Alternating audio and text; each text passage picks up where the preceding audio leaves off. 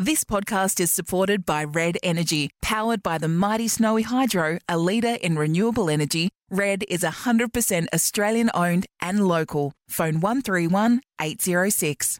Oh, she's done it. Brilliantly executed. Incredible stuff. The whole family are watching on in anticipation. And yes, there's the final nail in the chicken coop.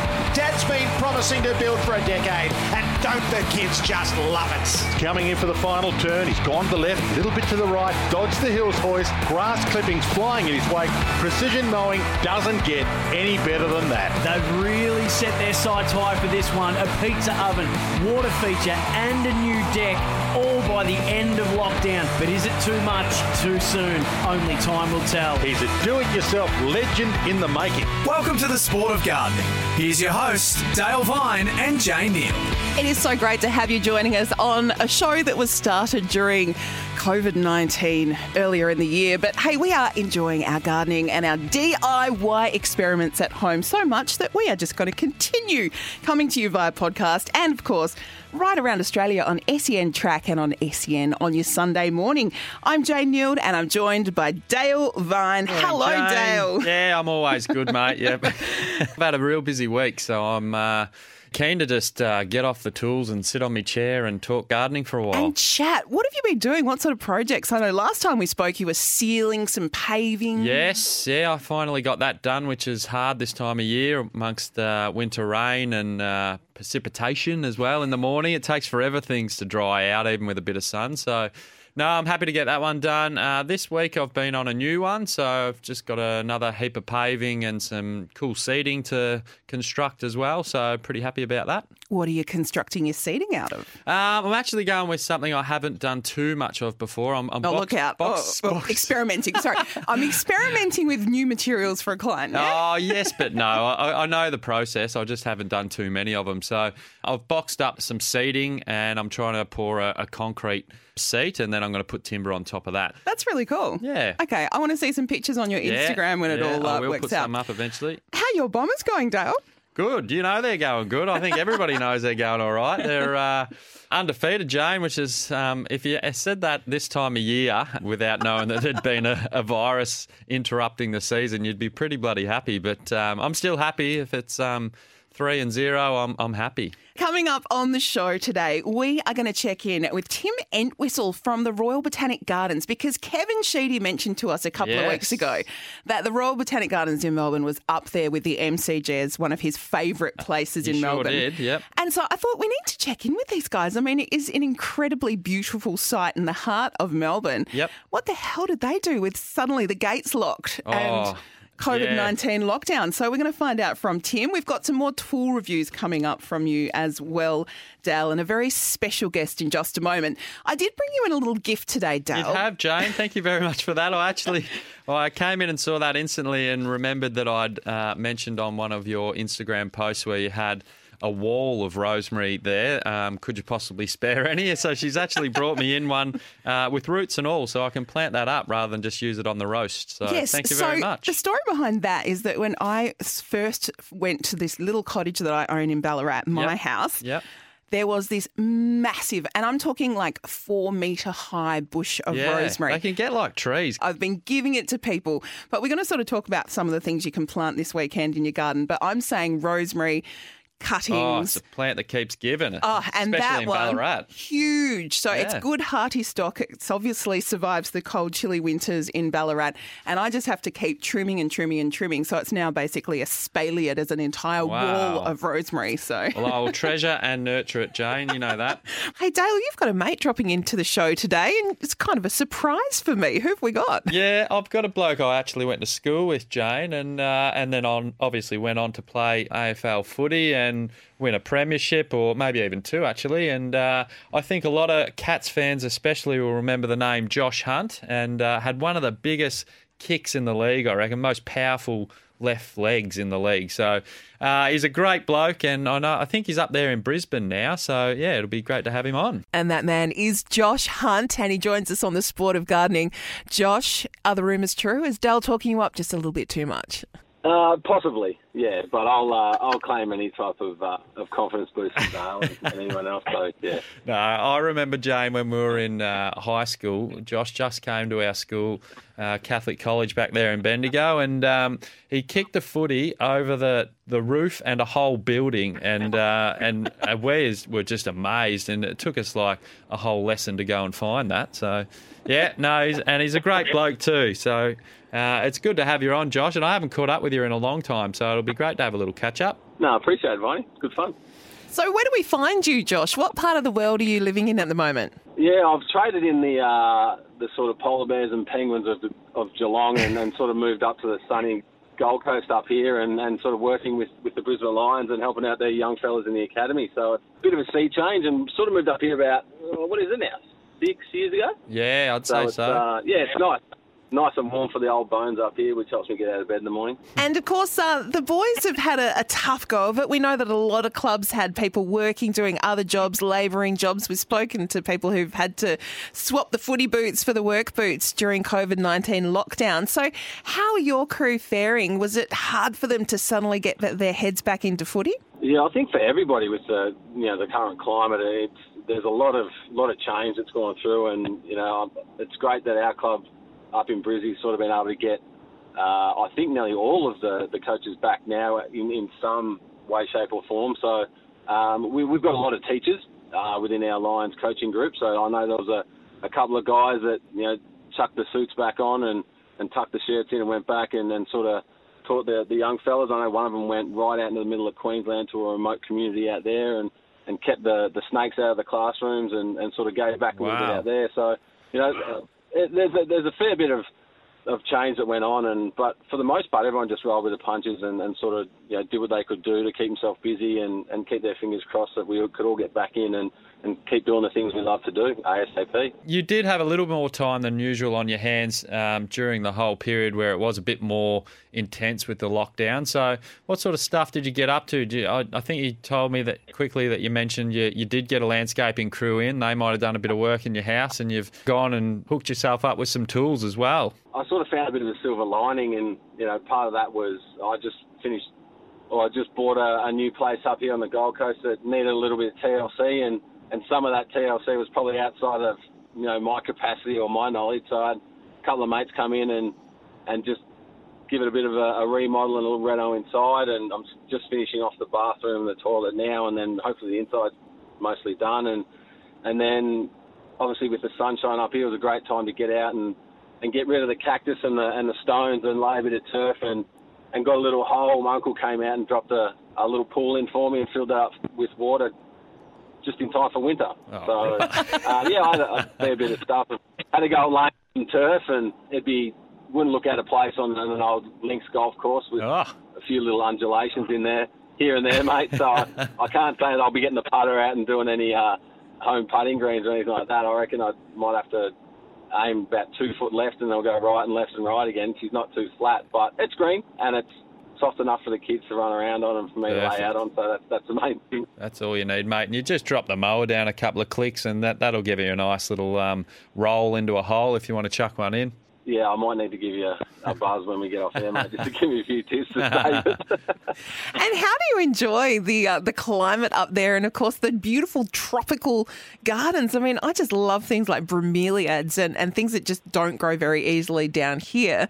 But up where you are now, you can pretty much stick anything in and it'll grow, won't it? Yeah, I do my best at trying to kill everything. I'm not. I don't profess to be a real green thumb, but it's nice. Like I've got a couple of, couple of nice bright, sort of pinky ready hibiscus that are coming out now, and Yeah. um, so they're sort of starting to shoot out a little bit now. I think I've got a white one out the front. So yeah, these I love tropical plants. Um, I think all the colours and, and sort of even some of the variegated stuff just to, to give you a bit of bit of colour and a bit of contrast is always nice. It's a good step away from you know the roses that Mum used to have and I used to have to chase me footy out of and you know obviously got the thorns in me back in the day back home in Mildura and stuff like that. But it's uh, the climate up here is great. It's um, you know obviously having two young kids as well. It, it's pretty easy just to you know even at this time time of year it's still in the 20s and and uh, yeah, you get a bit of rain every now and then, but you know more often than not, even if it's rainy, you can still get outside. It's still warm enough, and and obviously, you know, it's an all year round kind of thing, and you're 20 minutes from the hinterland and 20 minutes from the beach, so it's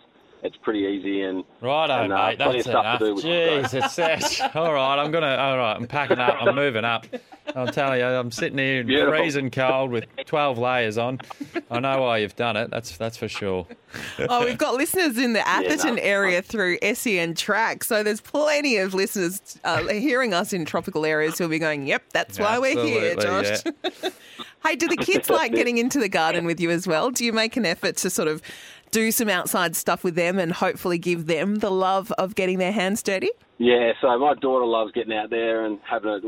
She likes being outside. I'm not sure she likes to get her hands dirty. She likes to sit there and watch me and my son. She has a little picnic while we're sort of on the tools and stuff. He helped me, you know, jumped on the uh, on the rake and on the shovel, and even wanted to have a go with the whippersnipper and the, Oh, the hedge trimmer. I thought that might be a, a little bit a little bit too uh, adventurous for him, considering that he's he's pretty adventurous, and I don't know what he'd end up cutting down. But um, but yeah, I, I definitely love love getting out there, and um, you know, my son likes getting out there. We found a little tomato plant that's now um, you know throwing out some tomatoes, so he runs out there every day and brings them inside, and gives them a wash, and eats them before anybody else gets a crack at them. So it's uh, it's just good to get them out there. They love it, um, albeit in different uh, situations where one likes to sit and watch and the other one likes to get in and, and do the, the dirty work. So, um, but no, it's you know they enjoy it. I enjoy watching them run around out there and, and having fun and, and being able to be outside for for 95% of the, of the year, which is great. yeah, no, you've sold it well up there, mate. I'm very jealous, I can tell you.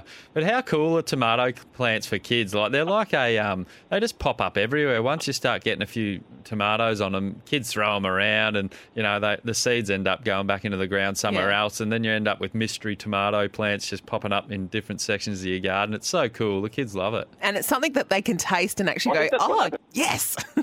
Yeah, and I think that's what happened because we got it in, we got a bobcat in, leveled it all, and everything like that. So I thought that there was nothing left there, and all of a sudden, in the corner of the garden bed is his tomato plant Yeah. that's uh, just starting to fruit, which was which was great. So and I'll keep that there because he loves running up the back there, and like you said, mate, it's just one of those things. As long as he puts them in his mouth and doesn't drop them all inside, and I stand on them, that, that's a win for me. So. or all through the lawn, else you'll just have tomatoes popping up in the lawn. Thanks very much for that. I know you've got a lot of exciting youngsters up there at Brisbane, so you'll be uh, you'll be putting them in good stead, I'm sure. So enjoy, mate. Exciting times ahead. Thanks, Viney. Take care, mate. That's Josh Hunt joining us from Brisbane on the sport of gardening, where he is working with the Brisbane Lions Academy. Thanks, Dal. I love hearing from someone like Josh who's just got that passion for gardening and obviously showing his kids that it's a beautiful way to spend time as well. Yeah, kids are a great motivator for um, getting something you know user friendly out there in the backyard, and Josh is all about his kids. So um, yeah, I'm not surprised he's had a good crack at it up there. And loving the tropical weather as Yeah, well. absolutely. In just a moment, we're going to do another tool review. And still to come on the show, we are going to check in with Tim Entwisle from the Royal Botanic Gardens in Melbourne, one of Kevin Sheedy's favourite places Yeah. in Melbourne, next to the MCG. So we're going to find out how life has been there very soon. You're listening to the sport of gardening for Cyclone Tools built to last a lifetime. Trojan, tools built tough only at Bunnings Warehouse. And Red Energy, owned by Snowy Hydro, a renewable energy leader. Journalism icons Caroline Wilson and Corrie Perkin join forces in Don't Shoot the Messenger. Clearly, this seems to be federally inspired, this story. It's somehow come through the federal branch the ALP. It's not so much what was involved in the act, it's the act itself, isn't it? Illegal, treacherous, really inappropriate. Sport, food, life, news. The media boxes are very sad and sorry affair. There wasn't even milk in the fridge for a cup of tea. No. I know everybody had to bring their own food.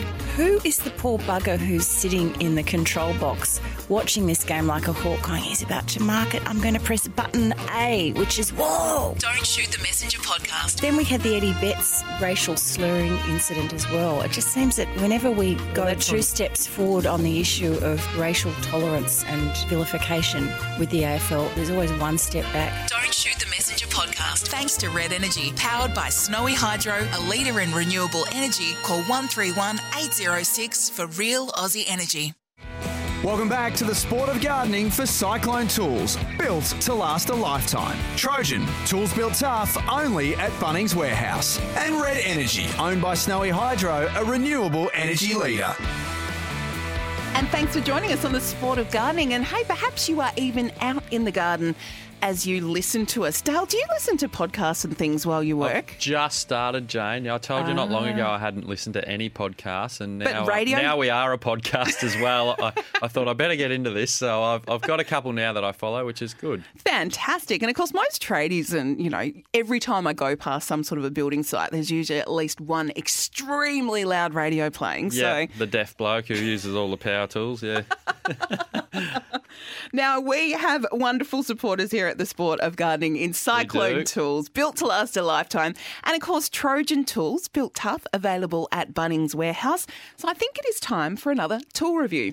Let's talk tools on the sport of gardening for Cyclone Tools built to last a lifetime. And Trojan, tools built tough, only at Bunnings Warehouse. Alrighty, Dale, what have you been putting to the test this week?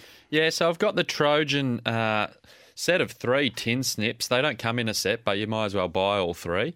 Uh, and these things are great. You've got a small one, 200 mil one, then a 250, and then 300 mil one. So that's just different sizes for uh, I suppose, different gauge or thickness sheet metal that you'd be cutting with them. So I've put a few roofs on uh, pergolas and um, a bit of flashing on a few things that I've built as well. So these things are just um, so good for those sort of cutting. Okay, so is it only for metal? Like, I mean, obviously tin snips. No, you can you can cut plastic as well with these things. Um, so obviously bigger ones will do a, a thicker, um, bigger gauge um, metal and plastic, and um, yeah, the thinner you get, the the smaller stuff that you'd cut. So um, they're very handy. They actually they look like they're um, you know done by an old blacksmith, or forged in a, a fire, and then the Trojan come along and put all their beautiful.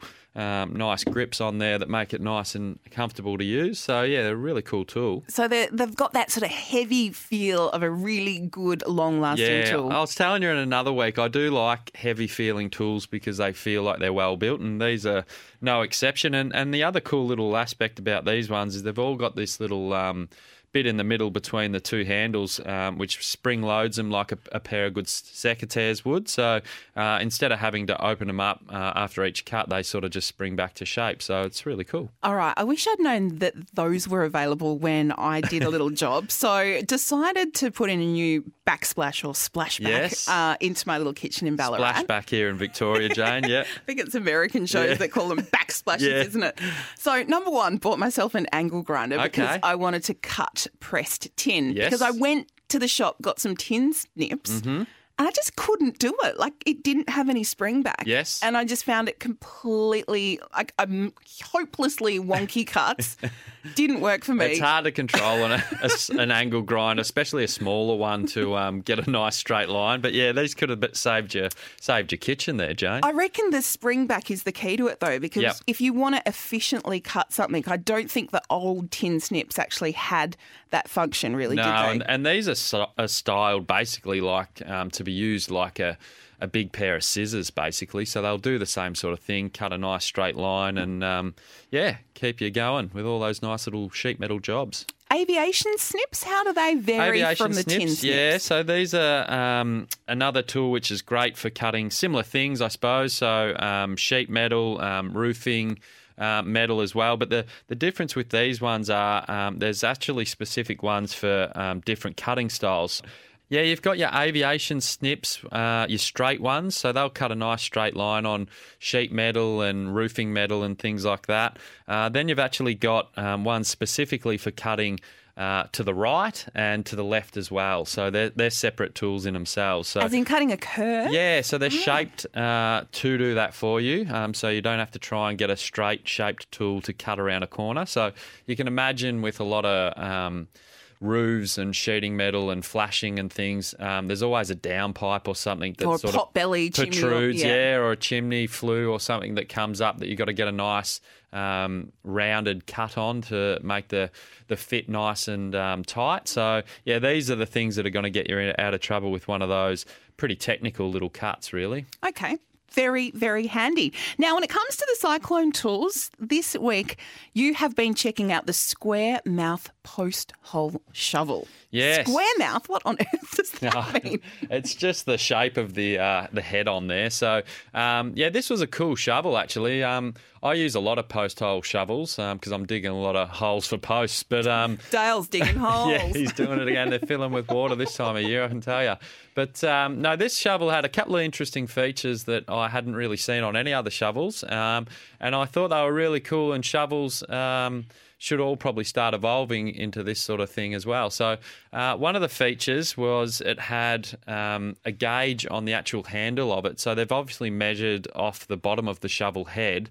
Um, so, if, if, for instance, you're digging a hole, uh, you can place your shovel head uh, to the bottom of the hole and you can measure up off the handle of the shovel um, how deep your hole is. So it's got markers every, yeah, I think it was every 50 mil or 100 mil. So you can get pretty close to the depth that you require for a post um, without using the tape measure. Because a lot of times you see, you know, on say a tree that you buy to plant, you know, I've just bought an apple tree, great, and it's like, oh, dig a hole that is X centimeters deep, and yep, exactly takes the guesswork out of it. Yeah, does it, it does, and it's um, yeah, it's cool. I hadn't actually seen that before, so I think they go from a 550, which is about a standard sort of hole. Um, I suppose 400 you'd be able to measure off that anyway, all the way up to 750. So that's a pretty deep hole for most DIYers. So yeah, it's a pretty cool feature and saves getting the end of your um, tape measure covered with mud and then when you start to you know retract it back into its shell it gets all Mm. clogged up. So yeah it's a great little insight. And then um, on the on the top of the head of the shovel itself the part that you put your foot on to dig the hole uh, it's actually got a little um, bent over um, tab on there. So that's it gives you a little bit of extra grip to um, get your shoe on and really give it a good push into the ground so you're um, not hurting your foot um, with a little spiky edge of a shovel Well, there you go. Sounds like a thumbs up review there from Dale. Thanks to Trojan. And of course, thanks to Cyclone Tools. They make premium garden products and have been the choice of garden landscapers for over 100 years. Cyclone Tools available at Bunnings Warehouse and leading hardware retailers. In just a moment, we are going to check in with Tim Entwisle from the Royal Botanic Gardens in Melbourne. You're listening to the sport of gardening for Cyclone Tools built to last a lifetime. Trojan, tools built tough only at Bunnings Warehouse. And Red Energy, owned by Snowy Hydro, a renewable energy leader. And welcome back to the sport of gardening. I'm Jane Nield. I'm joined by Dale Vine via podcast or on SEN right around Australia on a Sunday morning. Now, we had a great chat to Kevin Sheedy a couple of weeks ago, didn't we, Dale? He did, yes. A, be- a very avid gro- rose grower he was. And he was very passionate about one of his favourite places in Melbourne being the Royal Botanic Gardens. And I thought we would check in with the crew at the Botanic Gardens because one of my favourite places to go in Melbourne as well. I've had some incredible experiences there, which we'll uh, get to in a moment. So it's a pleasure to welcome Tim Entwisle to the show, the Chief Executive of the Royal Botanic Gardens and one of Australia's leading botanists. Hello, Tim. Thanks for joining us. Hi, it's a pleasure. Hi, Dale. Hi, Jane. Hi, Tim. Good morning, mate. Yeah, look, it's it's it is a fantastic place. I'm so thrilled. Um, Kevin Sheedy said that because it's it's amazing the kind of people that you find know the botanic gardens. You know, people you don't think of who just love the garden. Yeah, have you ever spotted Kevin there just strolling around sniffing flowers and looking up at big old trees or I look, I, I haven't actually, but I am going to look out because he, his name came up recently. We were we're heading towards our 175th anniversary, which is next year. So we've been around for 175 years, and we're looking up and chasing up a few people who have stories around the gardens. You know, people who've visited, people who might have. Sometimes they're they're keen gardeners. Sometimes they're just people who might have had a, a great story to tell, or might have been married in the garden, something like that. Yeah. And his name uh, here, So you know, it's it's amazing. Everyone, I, I'd be surprised if you know, pretty much everyone in Melbourne has at least had some some small connection with the gardens as a kid or coming back later, mate. Just just keep your eyes on the rose gardens because Kevin probably would like a cutting or two. He's a very keen rose grower. Oh, right, easy, yes. Well, we we do have to uh, advise people, obviously, just to, to to keep their keep their shears in their pockets. And, Yeah. uh, and just enjoy the flowers because you know with two two million visitors we have a year, if everyone took one flower, that we might That's not have right. any left. Oh, forget about the shears, mate. You watch watch out for Kev with a Hessian bag. You might be taking a whole plant home.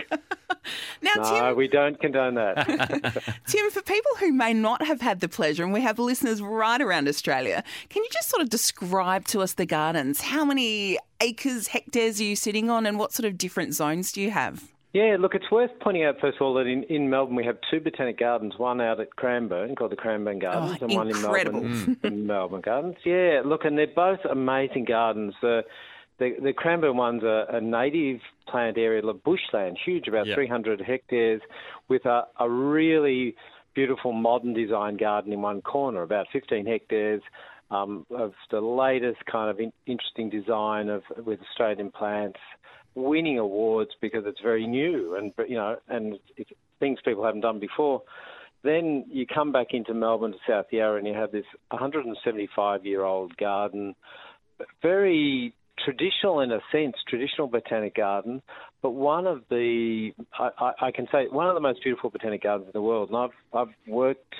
Uh, I was director of Sydney Gardens. I worked at Kew Gardens in London. I've travelled a lot, and we were so so lucky in Melbourne because we have this. It's 38 hectares.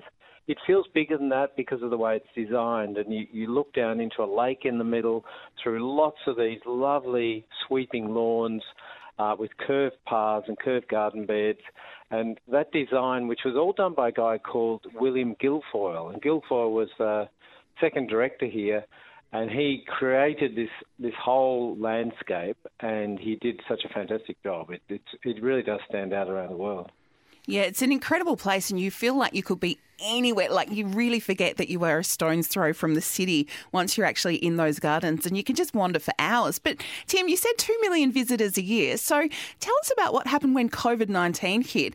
How quickly did you have to shut those gates, and then what did you guys do behind the scenes when the visitors were essentially locked out? Look, initially we we didn't close up, so the, the museums and the galleries started to close, and we kept the gardens open for a while. Because it's a, it's a great place to go, of course, to get exercise. Hmm. It's a place where people go to just take time out, and we thought, look, that's that's a good thing when people are, are stressed and there's, there's all this concern about their health and uh, obviously trying to stay safe.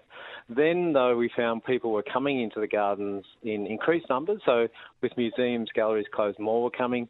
We found there were still overseas visitors here at that time. And remember, the, the infection rate was going up dramatically. Mm, yep. So, in the end, we, we felt to support that message of staying home, we would close, and we closed up really because we were drawing people in. It was a bit of a pull factor. So we stayed closed seven weeks. Uh, we opened up again about three or four weeks ago. And it was at first uh, an odd thing. The first time we've done that, so we've closed occasionally when there's been high winds or had a, you know, the storms for maybe half a day or a day.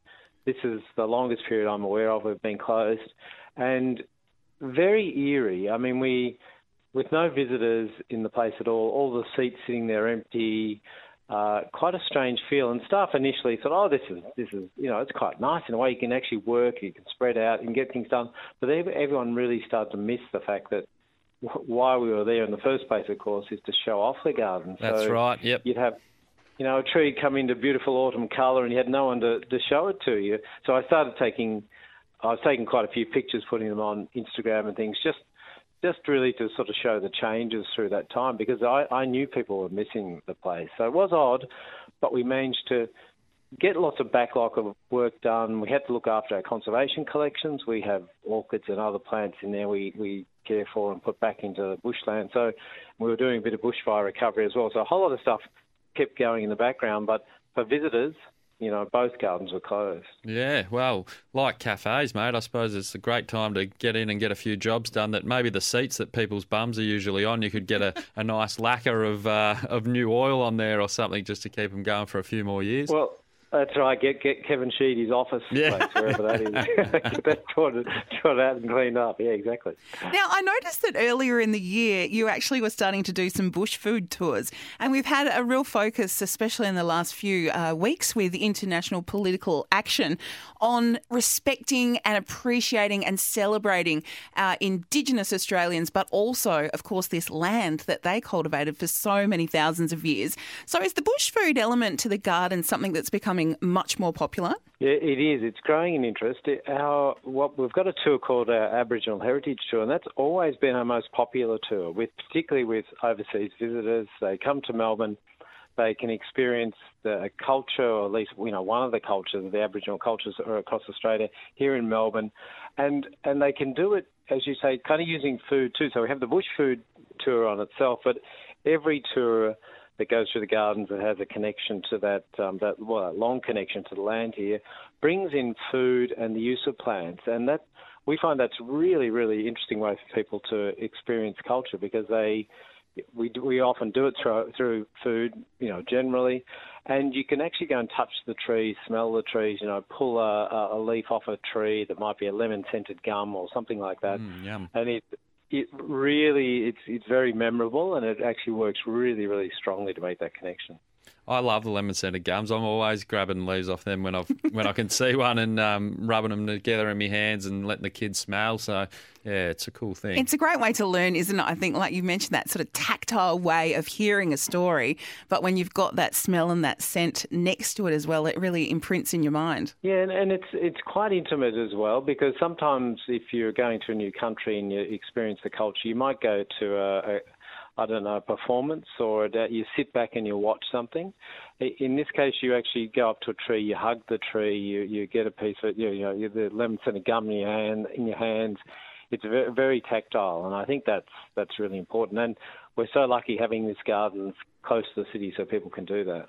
Now, Tim, I wanted to ask you about your field of expertise. Am I right in saying it's phycology or the study of algae? You're quite right saying that. Yep. Did I pronounce very it right? brave. yeah, you did. You did. Fantastic. Okay, so probably Um, not something you do in your day to day work as uh, Chief Executive of the Royal Botanic Gardens, but I'm really fascinated by that because I follow people on Instagram who are farming everything from seaweed, but I hear things about algae and the technology that is being created using these little tiny what are they microorganisms or organisms so why are you so obsessed with algae well, look, it's, uh, why I'm so obsessed is interesting. I mean, I got I got hooked on them at university, and in a way, I could have got could have been any anything, any group of plants or anything else. Um, but but I, I went out and did some collecting in creeks when I was a student, and, and found some new things, and that got me quite excited. So I realised there's things growing in Australia no one had ever looked at before. So you put them under the microscope. They're actually quite beautiful. So you're right, they can be microscopic, so you don't really see them, like the the plankton that we have in lakes and the sea. You don't really see it, or they can be these these filaments. If you look at a weedy river, it's got sort of you know green filaments going through, a bit slimy. That, but under the microscope, you know, you'll have to believe me on this. They actually look quite attractive. They're really nice under the microscope. and then it goes right up to the big seaweed. So the kelps and the stuff you see on the beach, they're also algae. They're, you know, they're like all other plants. They've got various bits and pieces in them that are good for us. We can harvest them. We're learning how to do that more, and they, you know, it's just a, another source of, of food. And for me, of course, it was probably of interest. You know, as a young scientist, I just found it fascinating. Algae is algae's responsible for um, uh, well, it turns shrimp pink, and then um, flamingos eat that, and then they turn pink. So if we if we start eating algae, are we all going to turn pink? You might, yeah. No, you're quite right. That's exactly what happens. Um, oh, Dale. Actually, we, we we won't because we don't eat the right quantities and we don't eat the right algae. Right. probably don't, you know, all that not kind until of stuff. not until Macca's put them in their burgers, and then we've got algae No. burgers. maybe we'll um, see some algae shakes on the menu at the Royal Botanic Gardens cafe soon tim We might. I don't, I don't find I can influence things here all that much in the cafe. I mean, I'm a big coffee drinker, so I love it. has to be good coffee. So if you come to the gardens, you should demand good coffee. But I don't know if I'll be able to get algal shakes. Do you have a favourite really old tree or something in there in the gardens, Tim? Like um, one you might call grandma, or like give it a human name or something like that that you like to go and particularly visit. You know, every time you're in there. Not big on naming trees, so I haven't got one. Grandma's an interesting Yeah, one. well, I haven't don't know. I just thought old. I just thought old. old and loved. And yeah, old and loved. Exactly right, that. mate. Yep. But what's interesting, just on that too, um, given the kind of the connection um, indirectly with sport, Djokovic, when he was he's won the Australian Open here, he Yeah. always comes to the gardens and he has a favourite tree here, which is a, a fig tree, and Okay. he comes to one of the the Moreton Bay fig. Yeah. So he likes he likes that. I must say, Tim, last year I took my uh, little one and my niece and nephew to one of your fire festival events at the Gardens, which was at night with incredible fire installations right throughout the Gardens. Possibly one of the best Wow. 10 things I've ever done in my life. It was stunning. So well done to you guys for doing so much innovation with how you actually entertain guests in the Gardens. I'm really pleased you said that because that, that, that particular event was just fantastic. Fire Gardens. Which Fire Gardens, yes. thir- yeah, 30,000 people came to Gardens. And it was, uh, you know, kind of a courageous, different thing for us to do. Not only having fire in the Gardens, which was brave enough probably in one sense, but doing something in the evening, having so many people there because we, we are, you know, we realise we're part of the cultural life of Melbourne, so we're definitely having more of these events. Oh, and the kids just will never forget that experience. The Botanic Gardens open for business now. Can people visit? They can. They can come in from 7 a.m. e- any morning at Melbourne and from 9 a.m. out at Cranbourne and stay through to pretty much when it's dark, about 5 o'clock. Fantastic. Thank you so much for joining us and enjoy the rest of the year. I know it's been strange to have less visitors, but I'm sure the gardens have had a nice little rest and are ready now to put on a beautiful show in spring. Thanks for your time, Tim. A pleasure. We look forward to welcoming everyone. Thanks. Tim Entwisle there, the Chief Executive of the Royal Botanic Gardens in Melbourne. If you want more details about the gardens, head to the website, all the W's, rbg.vic.gov.au. And this is the Sport of Gardening. It's all thanks to Red Energy, powered by Snowy Hydro, a leader in renewable energy. Switch to Aussie-owned Red Energy today. And up in just a moment, we're going to think about what you can be planting in the garden this weekend. You're listening to the sport of gardening for Cyclone Tools, built to last a lifetime. Trojan, tools built tough, only at Bunnings Warehouse. And Red Energy, owned by Snowy Hydro, a renewable energy leader. So great to have your company on the sport of gardening. Whether you are listening to us via podcast, possibly out uh, mowing the lawn or doing some gardening, or whether you're live with us on SEN Track and SEN on a Sunday morning. I'm Jane Nield. Dale Vine is with me. I am. And Dale, we have a listener question, of course. You can Yes. actually send us an email, feedback at sportofgardening.com.au, or hit Dale up via his Instagram at VineyD. Been doing much on the socials lately, Dale. It's a big responsibility for an influencer like you, isn't it? Oh, I haven't. No, I um. When I when I feel like there's something really interesting going on, I'll put a post up. But, Like the um, show. Yeah, exactly right. So uh, no, but I should do more. You're right, Jane. Yeah, so hit him up on his Instagram, force him to uh, answer Force your me, yeah. questions, just as Jeff has done from Glenelg in South Australia. So here we go, Dale. Jeff's question is Hi, Dale, I would love some advice. I need to landscape my rental property. What can you recommend in terms of low maintenance gardens? Yes, Jane. Well, this is a good one because I actually do have a whole section in my book um, regarding Oh, well, Jeff, why are you asking us? landscaping Just rental get Dale's. Yeah, hurry up, Jeff. Go out and buy one. But uh, no, the key in there, Jeff, is um, you want low maintenance basically. So you, you don't want to have to rely on your renters doing the work for you in the garden because some are very happy to do that in their house. They take pride in even the places that they rent, which I always was as a renter. Uh, but others, you know, it's an extra job and it's and they feel like it's not their house, so they probably don't have to do it. So Well, and I guess a lot of people wouldn't necessarily have all the tools that you need to do gardening. no, and tools Yeah. and time these days. So, yeah, so low maintenance. You want to sort of try and um, plant wise, I guess native plants are the best there. So you can pretty much just stick them in and go. You know, they're going to grow with just rainwater and, um, you know, they're, they're from here, so they know what to do condition wise. Um, and you want to sort of try and alleviate any sorts of maintenance all around the property. So uh, perhaps synthetic turf instead of um, a real lawn, then you don't have to mow it. Becoming Um, much more popular, isn't it? yeah, they're getting a lot better. So we obviously had um, a guest on earlier in one of the other podcasts and shows that we um, talked about synthetic Mm. turf quite a bit and how it's evolved. And paved areas, perhaps in, rather than decking areas, um, for the entertainer. Entertaining areas because um, you don't have to oil them um, once they're sealed, they're done. So, yeah, just just little ideas like that. So, if you can think ahead as to what that area might need in the future, maintenance wise, and eliminate some of that, then you're going to have a pretty easy to run rental property. Sounds like the natives are the first stop at the nursery there, Jeff. So great advice, Dale. Thank Yeah, you. no worries. I got to say that I live in a rental house in Melbourne, um, which is a huge sort of garden. Well, not massive, but filled with the classic sort of 50s stuff, the Yep. magnolia and the camellias. And part of the reason we, I think, were successful against the other 70 people that were trying You to were rent the house gardening. was because we said, look, we love the garden and we would love to maintain it for Mm-hmm. you. Didn't realise that camellias can dump their body weight Mm. in flowers on They your sure driveway. can. Yeah. Do you realise that camellias can get so slippery the car won't even get up the driveway? Yeah, they can. They do drop. They do drop a lot of their flowers um, all the time. So. They do. So, it, look, the promise there to my landlords stands that we will do our best. but with the wisteria and the camellias, it is a lot of work. So, I think, you know, anything a landlord can do to actually make it easier, I think is a great idea. Now, Dale, I uh, got out one of my favourite books this week. So, I just thought it would be great to recommend something that people could plant this Yep. weekend, oh, especially my with the again. kids. Well done. Oh no, no, that's uh, underneath it. Yeah. This is Stephanie Alexander's Kitchen Garden Companion Dig, Plant, Water, Grow, Harvest, Chop, Cook. Yeah. The reason I go to this massive, I think it's nearly a thousand page uh. Yeah, it looks like a Bible. It's It I, is I love the cover on it. It's really cool. It's like with a cloth cover. Yeah. It's a classic, but it takes you from everything from the actual planting, Yep. how to plant something, through to the cooking of it.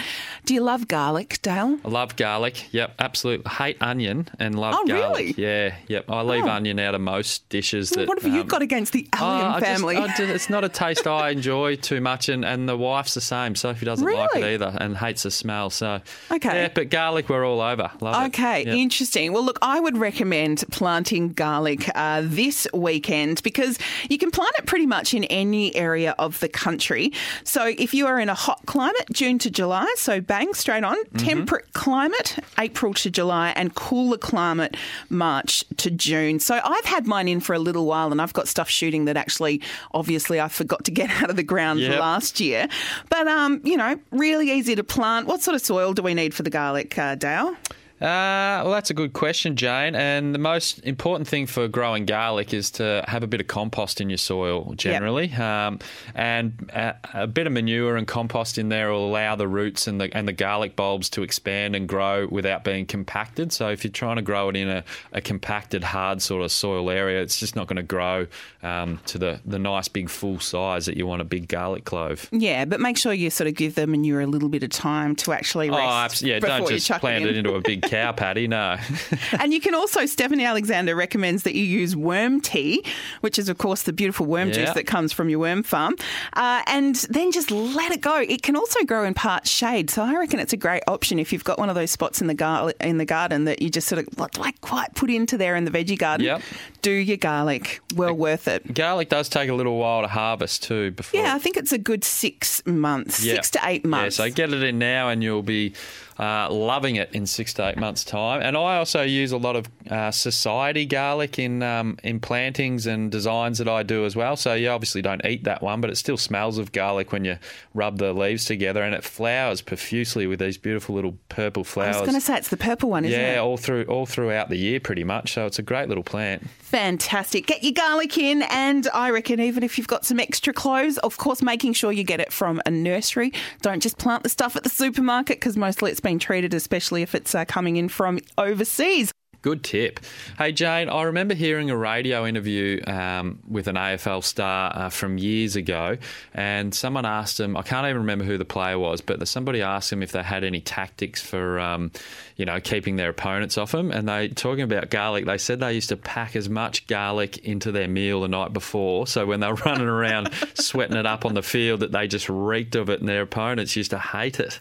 I thought you were going to say packed it into their chocks. Oh. God, no, that's another. Well, that, that might be a current day thing you might be able to get away with. Yeah. Um, that's a really interesting thing Yeah. because anything that just gives you that slight, Slight edge, yeah. So obviously very competitive and uh, and loved the taste of garlic. So win win. It's like, hi. Yeah. Hi. Great Good luck to today.